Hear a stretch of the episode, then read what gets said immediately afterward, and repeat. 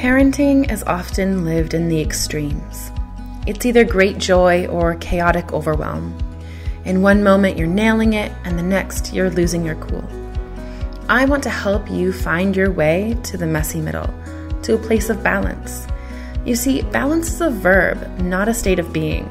It is a thing you do, not a thing you are. It is an action, a process, a series of micro corrections that you make each and every day to keep yourself feeling centered. We are never truly balanced. We are engaged in the process of balancing. Hello, I'm Dr. Laura Froyen, and this is the Balanced Parent Podcast, where overwhelmed, stressed out, and disconnected parents go to find tools, mindset shifts, and practices to help them stop yelling at the people they love and start connecting on a deeper level, all delivered with heaping doses of grace and compassion. Join me in conversations that will help you get clear on your goals and values and start showing up in your parenting, your relationships, your life with open hearted authenticity and balance. Let's go.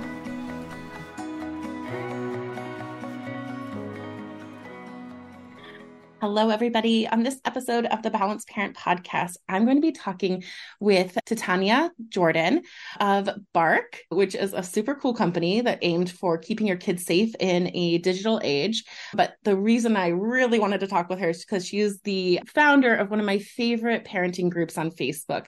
I know that parenting groups on Facebook can be a stressful place to be. Hopefully, mine, the Balanced Parent community, is wonderful and a good place to be. But hers is one of my other ones that I the very few that I pop into. So her group is called Parenting in a Tech World, and it is a wonderful place to get balanced information and see kind of what other parents are doing to keep their kids safe.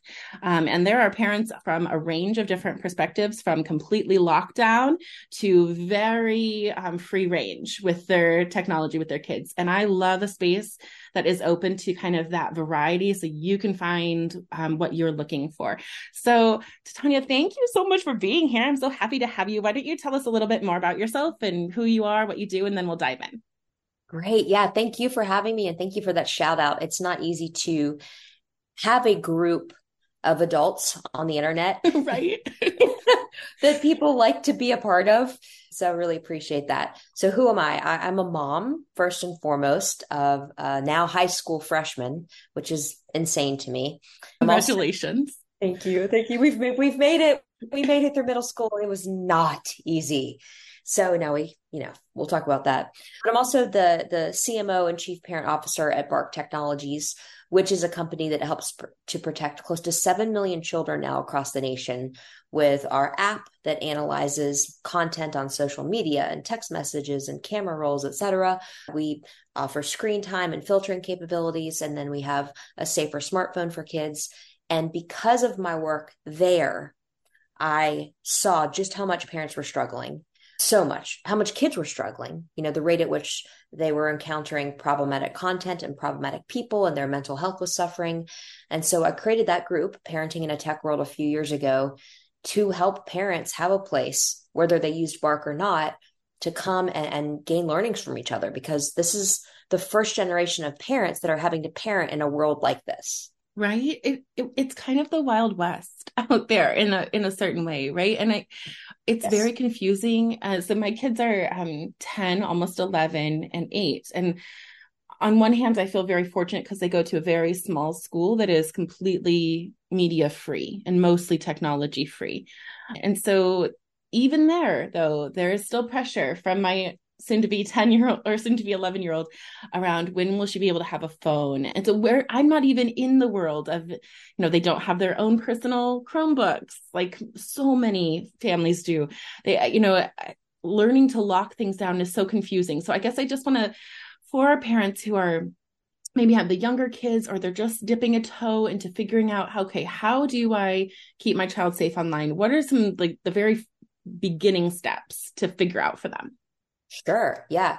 So, in order to keep your kids safe online, you need to first start with modeling because safety isn't necessarily about, or safety isn't always just about the most dangerous content and people. It's about balance around screen time. Mm-hmm. And so, safety uh, can also equate to physical health and mental well-being which means if you parent are always on your phone and I, i'm not judging i used to be that parent if you're not getting enough physical activity if you're not doing enough connecting in real life with humans and it's only through social and text you know you start with modeling healthy behavior and having a balanced relationship with the technology in your life as an adult. So your children can look up to you and see okay that's that's what I should be aiming for.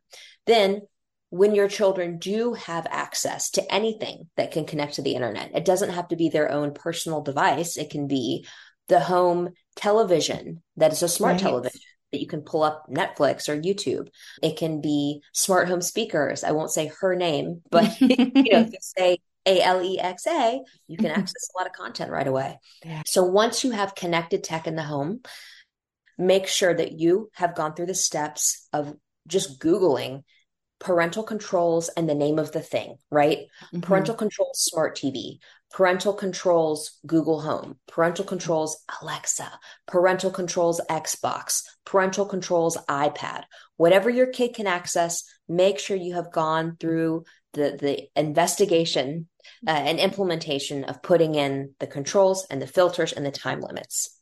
So now you're set up for success, much like you are now in a car and your child has a seatbelt on, right? But that still doesn't mean they're totally safe. So just like when you're riding in a car and you're looking out for distracted drivers or drunk drivers and you're following the rules and that sort of thing, when your child is navigating tech, it's now time for those conversations around mm. sometimes, no matter all of the safety precautions that we put in place, you're likely to encounter something concerning, confusing, scary. I want you to know it's not your fault.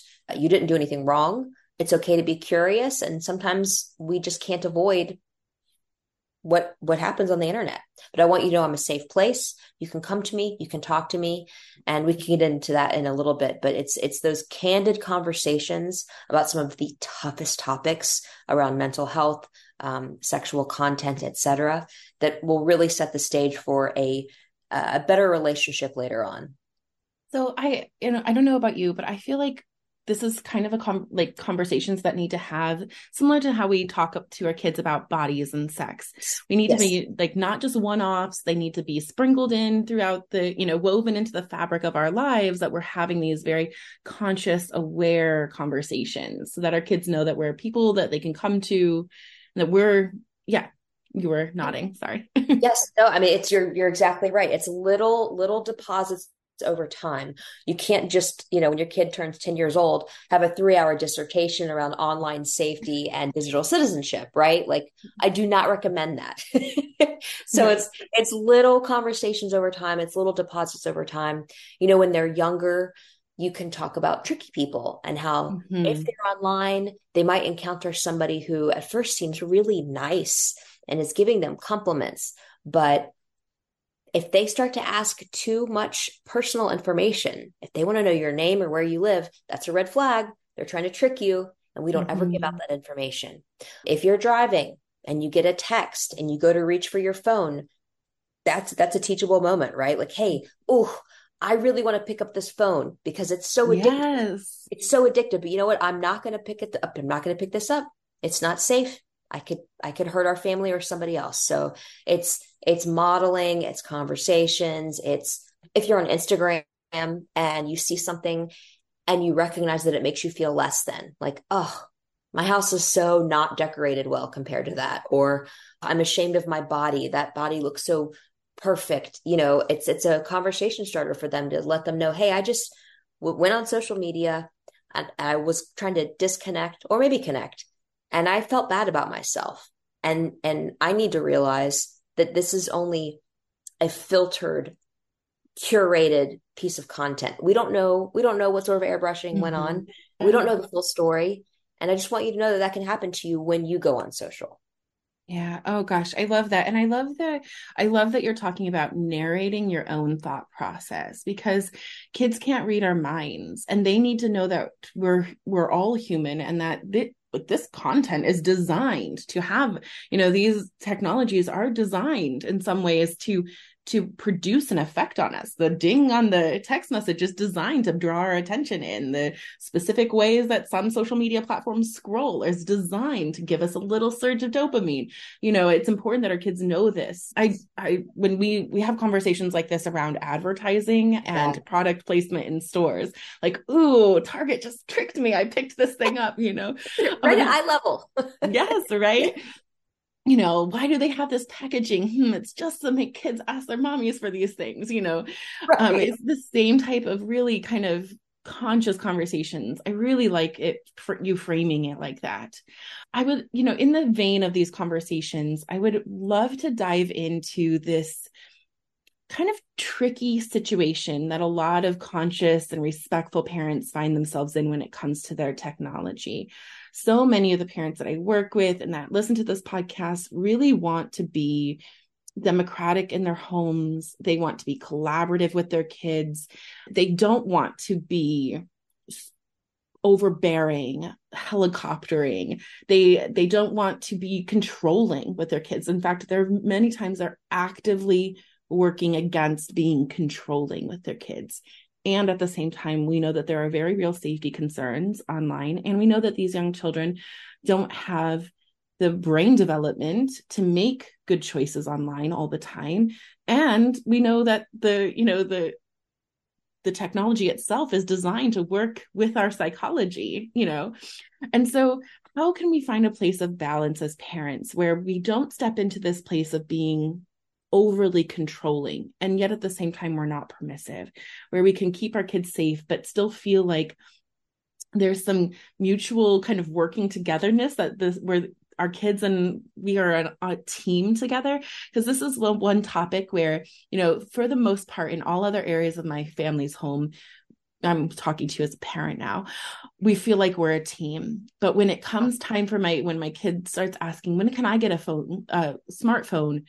She starts getting this sense of they're controlling me and that we don't have that in very many places in our in our home on purpose and i want to figure out how i can start feeling like we're a team in this together with her especially you know so she's 11 i know mm. a lot of the families that i that I, are listen to me have been with me since my kids were little so their kids are kind of in the same area yeah. too Wow. I'm going to try. It was a long question. Sorry. Yeah, no, I'm like, there's so many things I want to say, but I want to also make this concise. I guess the the first question that I would pose to your 11 year old is, what are you looking to do with the tech? You know, you you really want a phone, and maybe it is a phone you want, but what are the things you want to do with it? Because maybe a smartwatch could fill the gap, or maybe a tablet mm.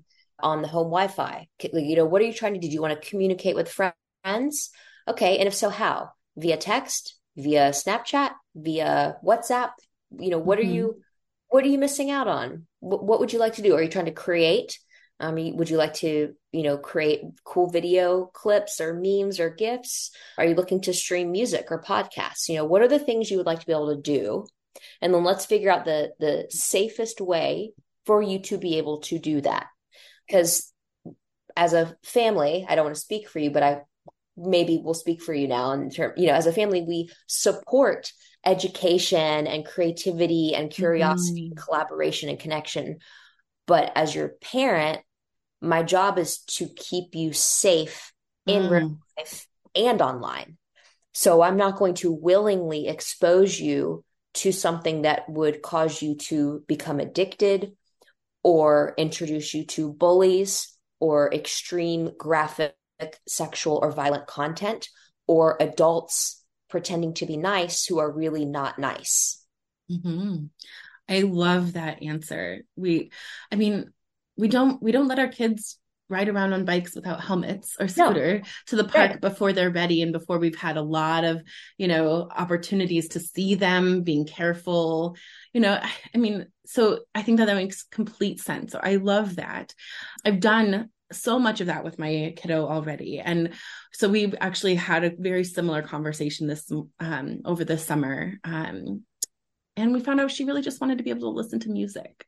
so I I got her a simple MP3 player and she's happy, you know. That's wonderful. Yeah, yeah. It's, it's about problem solving together. Yes, exactly. You're a team. You're a team and you can solve these problems together. Yeah, she does. She is starting to want to call her friends, but it's so funny because she's at this school. None of her friends have phones. and so I'm I'm gonna I'm starting a kind of a to get the parents together to see if they will all just if we can all just get landlines. Like that would be my ideal situation. Wouldn't that be cool? Do you remember that, that when we I, were kids?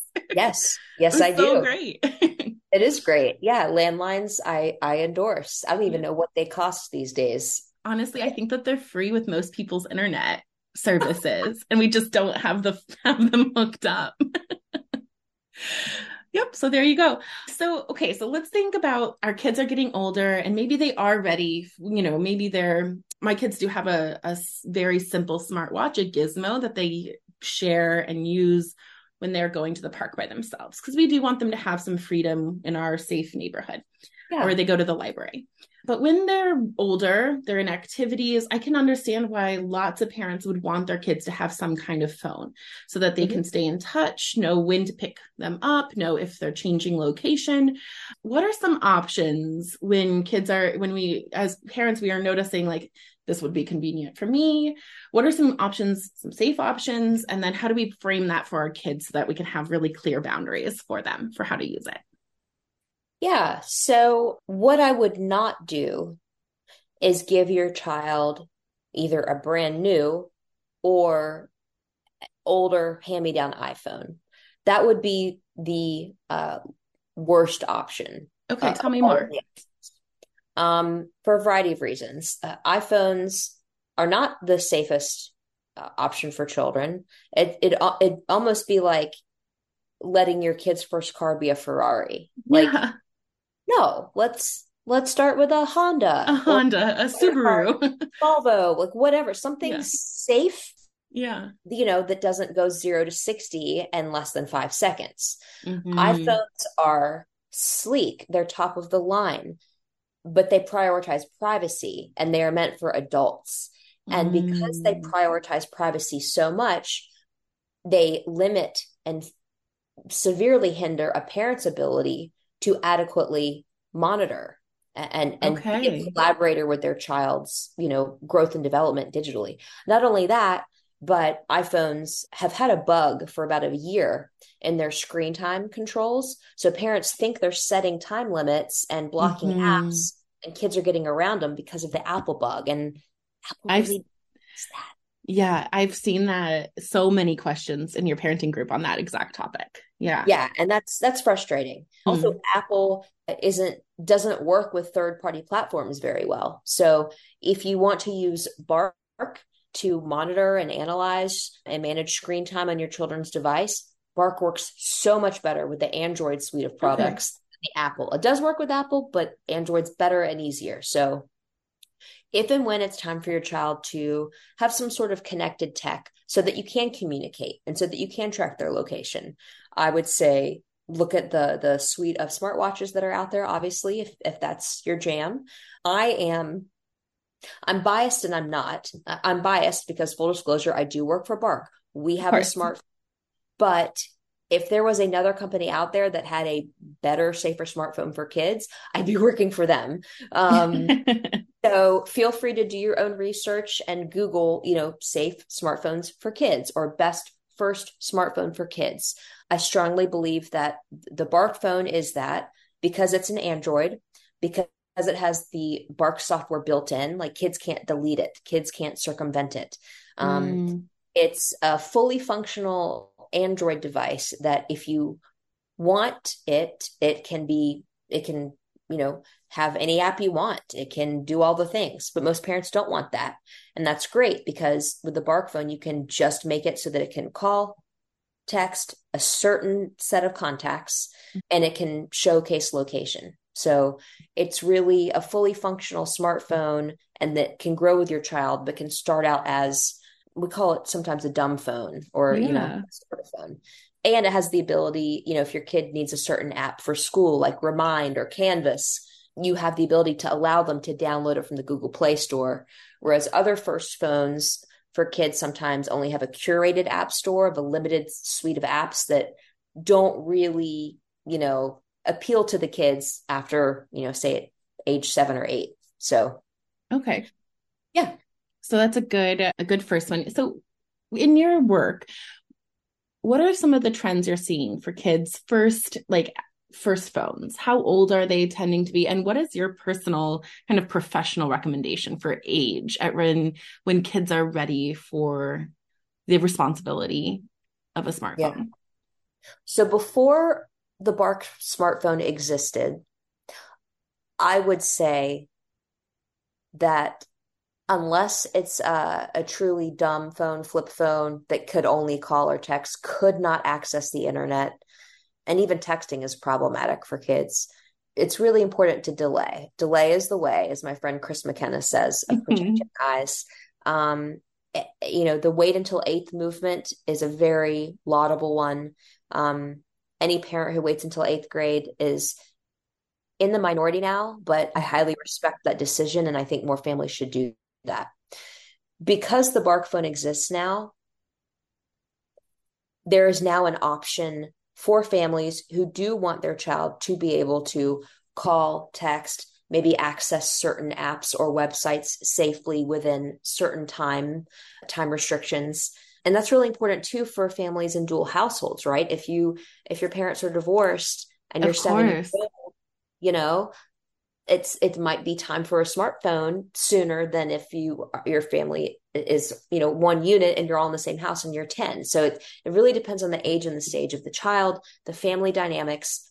Is the device as safe as it can be? Have you set up the limits? Have you set up the filters? You know it's also about what they can access. I do not believe any child under the age of 13 should have any social media period. Mm-hmm. you know if not for the sole reason that the social media platforms themselves say you have to be 13 years or older to use them. Yeah. Right. And even then, 13 is still too young in some cases, in many cases. Um, and it also comes down to the conversations. When you do give your child this sort of access, make sure you have had the conversations with them because it really is a matter of time before they stumble across something problematic, concerning, even if it's just a spam text, right? They get a spam text and they're like mm-hmm. what is this? And you know you need to talk about all of the potential outcomes. Yeah. I really so i feel like you have helped me feel quite a bit less anxious about this Good. because the what you're saying is that like the normal rules of conscious and collaborative parenting apply here. Just keep doing those things and apply it to this new topic right? Yes, yes. Yeah. and and i would say Oh gosh. I mean, the, the biggest thing you will see when you do give your child their very own device, right? Which that's another conversation around like, hey, if I if parent is paying for it and the service, like this is this yeah. is truly a collaborative thing. This isn't like your own thing. Yeah. Um, that's the story. It's you really got to have that conversation about the addictive nature of I'm going to give you this thing and it's going to pull you in you are going to move around less. You're going to play with your other toys less. You're going to talk to mom and dad and siblings less. Um, yeah. It is going to pull you in. And we have got to have balance, not because I need control, but because your mental and physical health and wellness is top priority. If you are not getting enough sleep, if you are not getting enough movement, mm-hmm. if you are not mm-hmm. doing enough things outside of this device, we're going to have to make some changes and it's for your good. Yeah. Oh, I love I love that. And I think that that kind of circles back to this modeling piece of things too. That yes. you have to be super aware of your own practices. Um, I'm coming off of a 3 month social media detox. I took it all off my phone. It's been blissful. And that has been something that I've been kind of narrating for my kids out loud what it's like, why I chose to do it, how interesting it is, how I lose my phone way more often now because it's not glued to my hand. And the other thing that we love to do in our family, that we have done in our family, is we have a charging station in a drawer in our kitchen where my husband and I charge our phones. And so we've been modeling their entire lives that no phones go into bedrooms. And that's Good. just how it is. And so dad and I both plug our phones in at night. They don't come into our bedroom. So my hope is that when they get to that age, that will also be, you know, that will just be like, that's what we do in our house, you know. I was talking to a mom the other day, um, and she has a, a rule in her house that whenever kids come in and come over to play, that they have a, a bowl and all the phones go into the bowl. And I'm kind of curious about what you think about that type of practice. I absolutely love it, wholeheartedly endorse it. It's really sad when your kid gets to be the age where some percentage of their friends have a, a, a smartphone or a tablet and they come over and that's all they want to do. They just want to sit around either looking at the one kid's device or they're all on their own devices. It's like, well, why are you together in the first place mm-hmm. if you're mm-hmm. just going to be siloed into your screen? Kids need to play. Kids need to create. Kids need to explore. They need to run around. They need to talk to each other in real life, face to face, learn nuances of emotional expression. The, the phones need to go in the bowls, right? Yeah. Now, you so you don't want to limit a child's ability to you know communicate with their parent or something hey you can come and and text you know whoever you need to but what this time is not meant for is you know collective scrolling on tiktok like that's not what this is for you can do that on your own time so yeah mm-hmm. huge I love that, that. Yeah. I read a um, a research study when I was pregnant with my first child. So this was 10 years ago, which is like or I guess nearly 12 years ago now. So a long time ago in the tech world. But they uh, did a lot of interviews with teenagers. And one of the trends they found was that the friends whose parents had that rule, that was the popular house for the kids to go to. Even though they didn't like the rule, they liked going to that house better. It was more fun. So I, I had decided on that rule before I was even a full parent. Okay, you had I have just one last question for you. Sure. You used a term that I don't think I've heard before. Okay, so it's probably going to be two questions. That's fine. Okay, so the term was digital citizenship, and I'm kind of curious about what that means and how we can support our kids in developing good digital citizenship.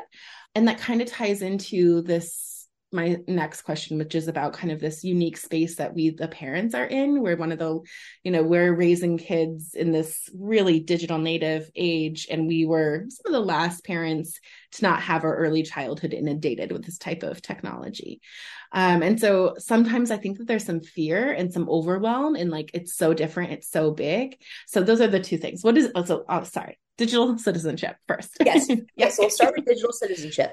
And just like you and i were raised to say, please, thank you. Maybe take our dishes over after dinner. If you see somebody in, in pain or hurting, you know, tell a trusted adult. You know, it, it's a lot of things that we can carry over from our own experience growing up, mm-hmm. but just digital. So let's say you're on a text thread and somebody is being mean to somebody else. Don't be a bystander Instead, be an upstander. Stand up for that person. And if you don't feel comfortable inserting yourself and becoming a target yourself, tell an adult. You know, it's not mm-hmm. okay to be unkind to someone online. And there's a fine mm-hmm. line between teasing, right? Just having fun and, and truly being unkind and, and bullying. So it, kindness and empathy is something we really need to pour into this generation because it's a problem.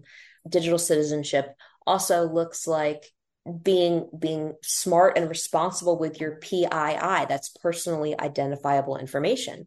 You know you don't want to get hacked. You don't want to get taken advantage of. You don't want to mm. be targeted. So teaching them about you know using their real name and even little things like not using your social security number you know in an email when somebody asks for it. You know there's so many things to to consider um, when you're thinking about being a responsible digital citizen. And using terms like a digital footprint. You know, if you leave a footprint in the sand, the tide can wash it away, and that's great. You'll never see it again. But anything you do online mm. is a permanent footprint. And even if the platform says it goes away or it disappears or it deletes, it doesn't. It lives on a server somewhere. And even if it gets deleted after a certain amount of time on that server, what happens if somebody was sitting next to the person who received it and took a picture of it or a screenshot of it? Mm-hmm. It's just it's a lot of rabbit holes. It's a lot of rabbit holes. But then that goes back to the modeling. Another big thing too is the FOMO, the fear of missing out or being left out. You know, when you have a device and you start sharing stories and that sort of thing, think about the why behind the sharing. You know, did you get to go to the Taylor Swift concert? Are you excited to share with everybody? Maybe don't make that a public story. Maybe make that just close friends because, you know, maybe not everybody can afford that concert. Or maybe you could only take two friends when you really wanted to take four. You know, think about mm-hmm. how what you're curating online makes other people feel. Mm. Oh, that's an interesting aspect of it.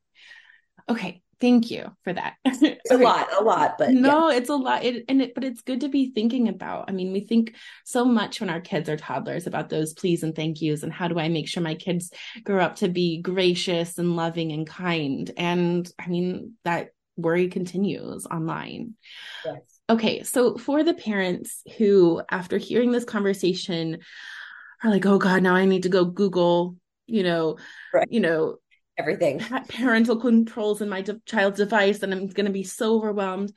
What what can we do to lessen that overwhelmed feeling of like being a kind of being afraid of technology? Like there i mean because there's a part of me that just wants to like ostrich moment it just stick my head in the sand like it's not gonna happen. They're gonna go to this tiny little school and never have technology for the rest of their lives. It's just i don't have to worry about it. You know but so we can't do that obviously. But what can we do to start ourselves in learning but without really feeling overwhelmed? And keep our kids safe. Yeah yeah yeah. I mean you need to give yourself some grace right? Because no other generation of parents has ever had to parent in a time like this. So, grace, deep breaths, and baby steps, step by step. You don't need to figure it all out all at once, all in one day. We talked about the Facebook group. Feel free to join that and just start to kind of be a lurker, browse, see what mm-hmm. other parents are dealing with. Feel free to ask a question. What's your most pressing question today? What's the one thing you want to focus on today? Maybe it's a gaming console. Maybe it's a certain app you want to download on the family device and see if it's safe enough for them to play. Um, Google is your friend. You know, thankfully, we as parents do have search engines now at our disposal to get answers to questions. We don't have to turn to encyclopedias and our pediatricians with everything. Um, also keep in mind that it is uh, you know it's a constant a constant tweaking. It, it's very very relational lots of conversations. And you can learn honestly by participating with your child. Let's say your child wants roblox and you've done your research and you're like eh, there's some pros and there's some cons. Maybe sit with your child download it together go through the steps together. Chances are they'll teach you some things you'll teach them some things and then you can look at it with your adult lens and see hey is there a chat feature in this game where you can talk with anybody who's online adult or child? Okay that's really cool but also potentially scary. Here's some things we should talk about. Mm-hmm. so step by step one at a time. Don't let your child have access to something that you yourself have not navigated yet. I think that that's a big thing for you know so many of us are slow to get our kids on technology because we're not into it. You know, I I grew up in the time of, you know, Atari and Nintendo, but my parents didn't let me have video games. And so like I have I have I still don't know how to play video games, you know, as a 40 year old person. And I never really had the desire to. And so when it comes to like learning how to navigate Minecraft or Roblox, like I don't have the personal desire to, but my kids might one day. And so maybe you should check it out, you know be a kid again. You know, yeah. they're figuring it out for the first time. Do it with them. Yeah, yeah. I really like this I the idea of making it relational too, something that you yes. can do together. YouTube is one of those things that we only do together in our family, even YouTube kids. Yep. You know, I the the stories I'm sure you hear so many stories from parents, but the stories of the content that I hear my clients, you know, kids have come across on on YouTube. That is one thing that we literally only watch it when the parents are sitting right next to the child. Good, smart. yeah, very good. But I, I like that taking that a similar approach to other things that they're wanting to dabble in. For those of us who have our our kids kind of locked down on screen, sorry, this is the last thing. you can ask me as many questions okay. as you want. oh, I, I really do appreciate this conversation. For those of us who do have our kids kind of locked down, or who maybe the kids just aren't terribly interested, or we're not up on it yet, so we haven't gotten them the things like Minecraft and Roblox. How can we navigate that from a place of not wanting our kids to feel left out of their generation? because that is one thing that I I feel interested about for my kids because they are going to this very small technology free school where they're not abnormal in their own setting but the neighbor kids all play games and they don't even know what they are you know? And so i'm kind of and they will eventually go into a public school setting. So I feel kind of like how can we help our kids you know navigate that well and consciously without just like having them play something so that they don't feel left out so that they can actually make a choice. Do i want to play this because i have fomo or do i want to play this because it actually looks interesting? You know what i mean? Well so you mentioned watching youtube as a family. You know good news is if if your children want something or are interested in something they're going to talk about it right? Yes. kids are the best advocates for what they want. So if they come home and talking about you know so and so and so and so has minecraft and i really want to play it and you can be like cool let's go to youtube as a family. Let's type in what is Minecraft or tell me about Minecraft and let's watch a video about it. Let's see what it is. Interesting. Yeah. Okay. You know, and let's get to get to know because then your kids can kind of learn the lingo and feel like they're a part of it without actually downloading it. Mm. And then if you decide, you know, it's almost like Cliff Notes, right? Like yeah, I was, yeah, I love that. I wasn't allowed to watch Beverly Hills 90210, you know, in fifth grade when everybody else was. But yes. you better believe I was looking through the TV guide to try to just get some nuggets so I could participate in the conversation at lunch. Absolutely. Yes. I so, love that. Oh my gosh, that's so helpful. Thank you so much. Sure. Um, okay, so I just want to make sure, you know, that we finish up this conversation by um, letting our listeners know where they can go to get support. So, can you drop kind of the name of your? I'll have the links and everything, but some people are audio people and they like to hear it. I love it. I get it. I'm I'm I'm always multitasking and playing a podcast as I'm doing all the things. So I get it. So yes, easy easy to remember name. Parenting in a tech world. What we're all doing right now. So if you go on Facebook and you go to the search bar and type in parenting in a tech world, you'll find my Facebook group. It's got close to 400,000 parents in it. There is so much support and information in there that that we can help you with. And then if you do like to consume content like reels and be kept in the know about you know different teen slang or trends or apps of what you should know i'm always creating instagram reels. So you can look at my name in the show notes and just google search me and i'm i'm on all the social places as my name. So yeah that's awesome. some resources Awesome. Thank you so much. I so appreciate the help you're giving this generation of parents in navigating this really tricky world. So thank you so much. Absolutely. Thank you for your platform and all that you do to help. We're in this together. Yes. Okay, so thanks for listening today. Um, remember to subscribe to the podcast. And if it was helpful, leave me a review. That really helps others find the podcast and join us in this really important work of um, creating a parenthood that we don't have to escape from and creating a childhood for our kids that they don't have to recover from. And if you're listening, grab a screenshot and tag me on Instagram so that I can give you a shout out. Um, and definitely go follow me on Instagram. I'm at Laura Froyen, PhD. Um, that's where you can get a behind the scenes look at what balanced conscious parenting looks like in action with my family. And plus, I share a lot of other really great resources there too. All right, that's it for me today. I hope that you keep taking really good care of your kids and your family and each other, and most importantly, of yourself. And just remember balance is a verb, and you're already doing it. You've got this.